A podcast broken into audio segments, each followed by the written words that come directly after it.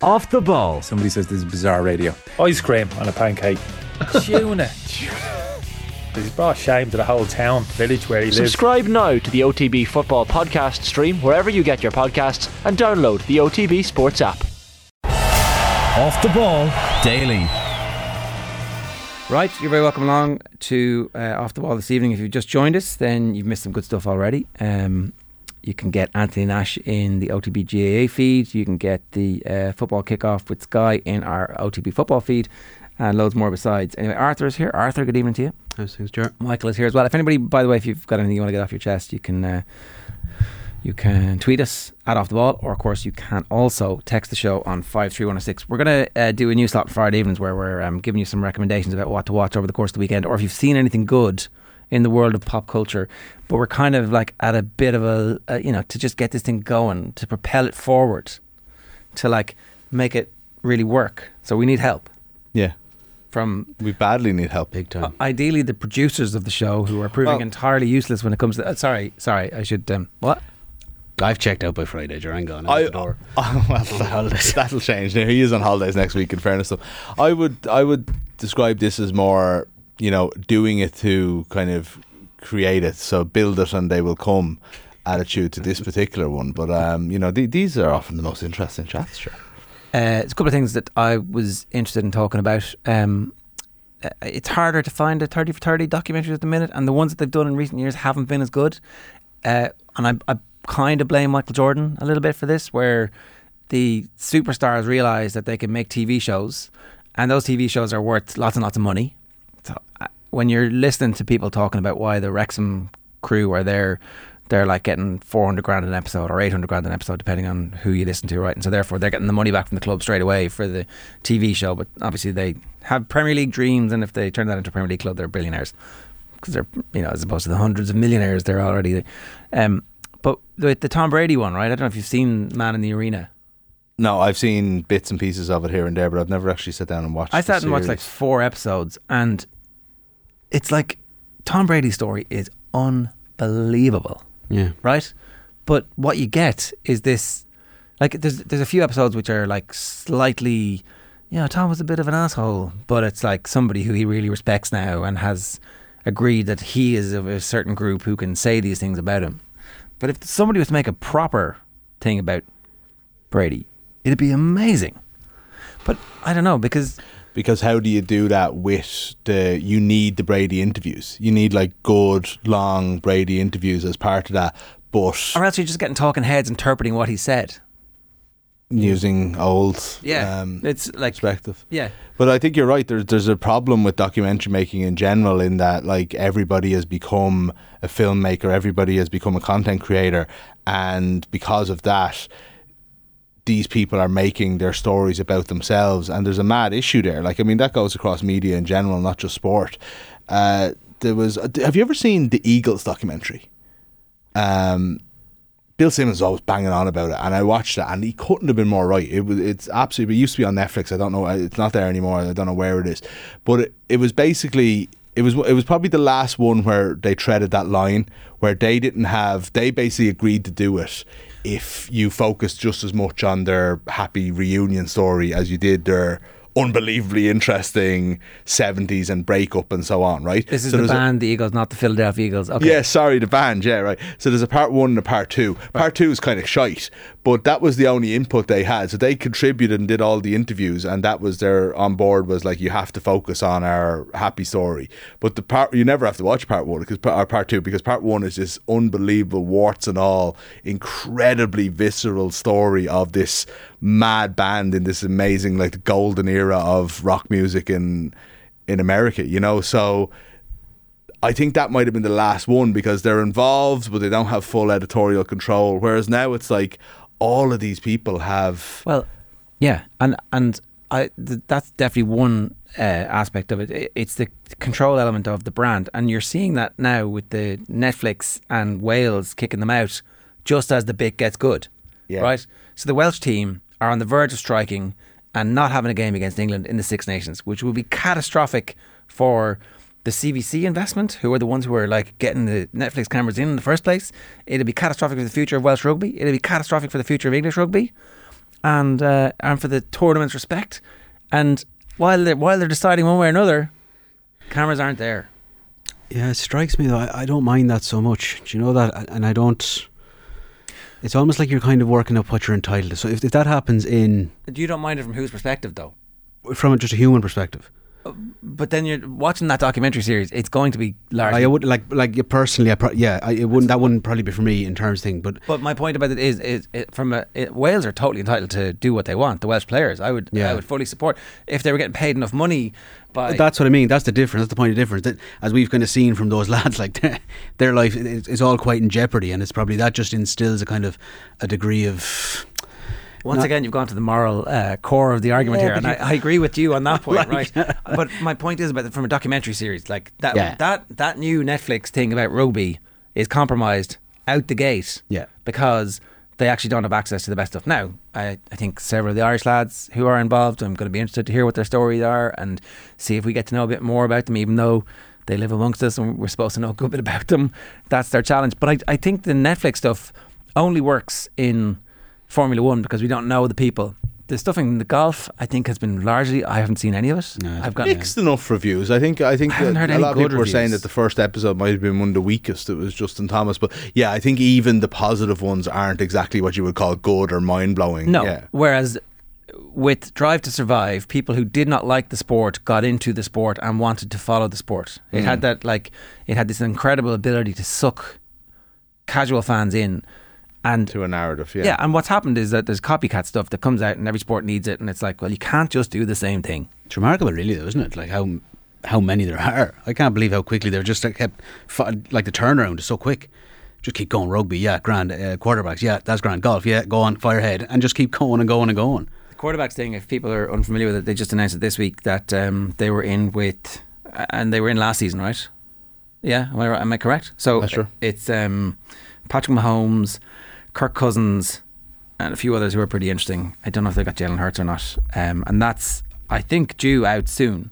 So it'll be interesting to see. In America, they kind of understand that. Um, They do. NFL films have like cameras on them all the time. They've all done hard knocks before. See, you know. Do you know what I'm interested with that as well? Is they've no need to do that, which is quite interesting. Yeah. The NFL could It's part of the culture. That it's just it's very they've absolutely no need to do it. They've no need. Their popularity's through the roof. Like it's not. I presume it'll open up some new avenues, but like at the same time, they're not in, in need of new eyes the way F one was. Like it's No. a it's a proper kind of. They've got you know. How? Uh, so can I come back to how like Tom Brady or, or Michael Jordan ruined it. ruined it? Yeah, because I, I, I I'm not sure of the thread exactly in, in here. Uh, it's a good good point, Mick. I'm not sure of the thread exactly. No, but I mean in terms of of like why things aren't Patrick as Mahomes, good anymore. Patrick Mahomes, Kirk Cousins, and Marcus Mariota are the three. So you get like the Oh, right. absolute apex. You get somebody who's had a failure of a season. You get somebody who had moments well. in the year, but then ultimately Yeah. uh, does Kirk Cousins things. So- Mariota's career is over and he's a starter this year, but he's on like a terrible team Yeah. and things ebb and flow over the course of the year. That's interesting. Like that could be very good. the Mahomes thing, right? Like one of the most compelling athletes on the planet at the moment, and one of the most talented. So this is the challenge to see if there are any minutes in this where he is unguarded or he feels like he doesn't have. Yeah. He can't say no. I don't want that to go in. Yeah, You know. But I think uh, bringing back to, to that trial, I think there's two conversations. I think there's the there's the editorial control of people being involved in their own stories, and then there's the second one of is copycat culture of these. So Yeah. they can do whatever they want with that. If they're in there with three people, they can make whatever type of documentary type of show they want and it doesn't have to be the story of the season Yeah. which I think w- or you know and today we're with Mariota It could well be the story of the season, and and- it'll be the ebb and flow, and there'll be games that they win, and there'll be games where they lose. Yeah. There'll be a bit of heartbreak. But I think that in some ways, the tennis dropped. and the golf and maybe the rugby, we'll see what happens. Sound like they could. They're just like in Drive to Survive light. Whereas, like what I'm really looking forward to, and I don't know when it's coming out because we were expecting it before now, was like the cameras following following Ronnie O'Sullivan around for all of last year, which culminated in winning the World Championship and apparently unbelievable access. Ken Doherty was talking to us who's, about it. who's this for? For Netflix, Netflix as well. I think I think it was independent and they did agree, agreement with Netflix, and maybe that's why there's been a bit of a delay. But Okay. it- you know what I mean is that like at least that sounds like a kind of a a specific story being told by a fly in the wall rather than the story of the sport. I also you know think that Ronnie O'Sullivan is one of the few people who's probably less concerned about the brand and the marketability. Like he Yeah. doesn't have a TB12. He at He does stage he, he owned a something. chain, Yeah, but I'd say he doesn't well, care about he owned that a- either. He owned a chain of um, lingerie stores at one point.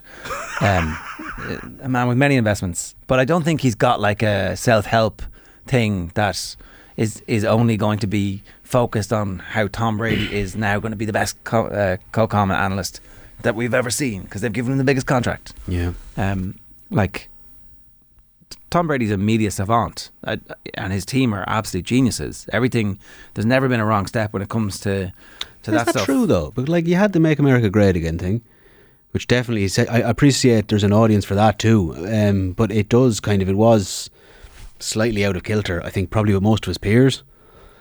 Like I'd say with all of his peers, they were like within that, certainly within the hierarchy of that group, himself and Belichick and. I don't know what Bob Kraft's politics are, but I'm willing to bet he's a Republican. I'm gonna, I'm gonna I'm not taking that bet. stick my chips in the centre there and go. "Do How do you vote, Bob?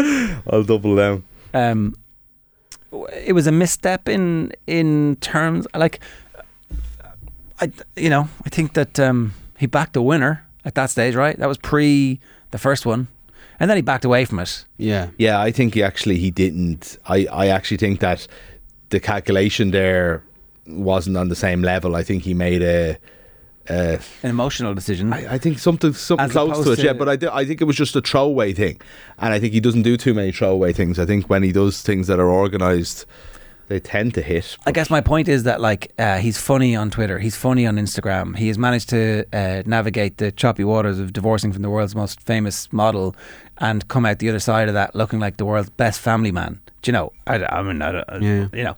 Uh, and his media organization has produced a documentary series where, you know, it, it gets to the heart of what made him the great com- competitive warrior that he is. Like, and I it's still, I still watch, almost there I still watch four episodes of this, Yeah. like eight episode thing, where because it's like the story is so compelling. it's unbelievable. yeah.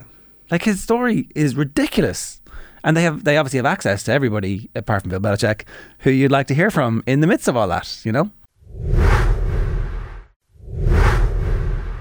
On Jordan ruining everything, and Well, no, I, no, I, I, look, obviously, I, that's an extreme. I, it just, it's never going to be as good as it could have been if he had allowed everybody to say everything they wanted to say. Like, if if we could have Scottie Pippen really tearing him apart, Yeah.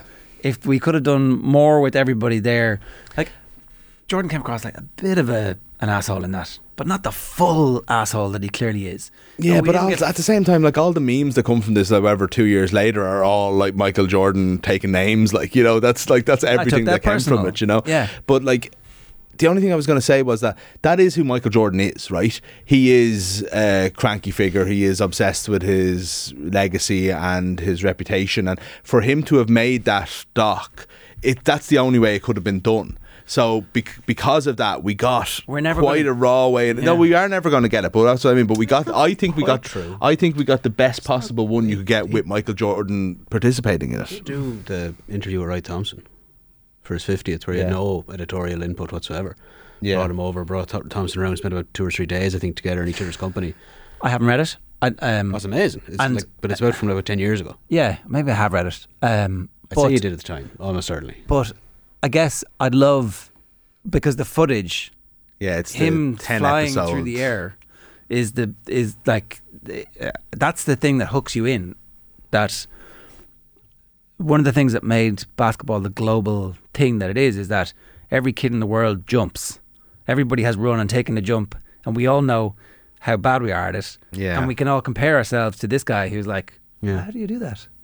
And then at the end of it, he puts the ball in the thing. Mm. It's like, wow! he And from it the again. halfway, oh, that was Space Jam. That was fake.